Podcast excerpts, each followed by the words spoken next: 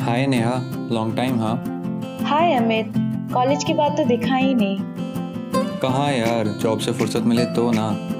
हाँ कॉलेज की बहुत याद आती है यार। वो ज़िंदगी जीने की उम्र थी। वो दिन भी क्या दिन थे?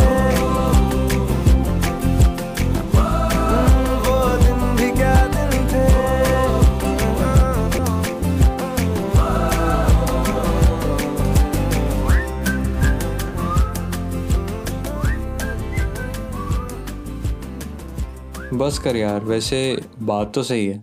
कॉलेज की बहुत याद आती है और सबसे ज़्यादा हॉस्टल की।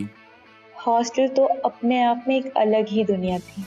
घर से दूर दोस्तों के साथ जहाँ हम शैतान के संतान थे।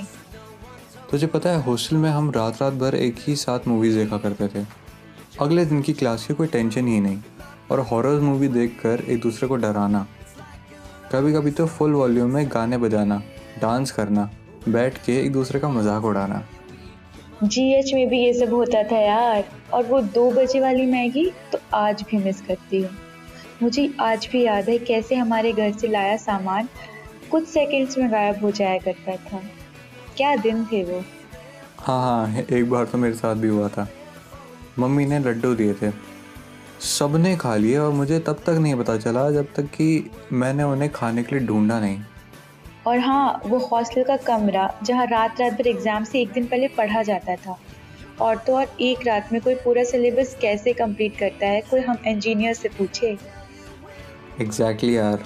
मैं तो पूरी इंजीनियरिंग एक रात पहले रट्टा मारने में निकली है। कितनी यादें हैं हॉस्टल की? तीन लोग एक कमरा जहाँ पर ना जाने कितनी अनगिनत नॉन एग्जिस्टिंग स्टोरी सुनाई जाती थी। हाँ और उसी कमरों की दीवारों ने ना जाने कितने दिल टूटे आशिकों का रोना और उनके दोस्तों का उन पर हंसना सुना होगा जब कॉलेज की कुड़ी से आके चार करने का नतीजा मिलता था। अरे बस यार क्या याद दिला दिया तूने भी? इससे मुझे हॉस्टल के बर्थडे याद आ गए। वैसे बर्थडे कॉलेज की बात तो हुए ही नहीं। रात बारह बजे केक काटना नाचना और फिर अच्छे से पिट जाना। पिटा तो मैं भी बहुत हूँ। पता है कभी कभी रात को हॉस्टल से निकल जाते थे हॉस्टल के सीक्रेट रास्ते से। अरे अरे ये बताना थोड़ी सा हॉस्टल के किस्से कहानियाँ वो मोमेंट्स आज भी उतने ही खास हैं। सच में hostel life is the best. हाँ यार hostel days were the best. अच्छा चल अब चलते हैं। अगले पॉडकास्ट में मिलेंगे। अरे आप लोग कहीं मत जाइए।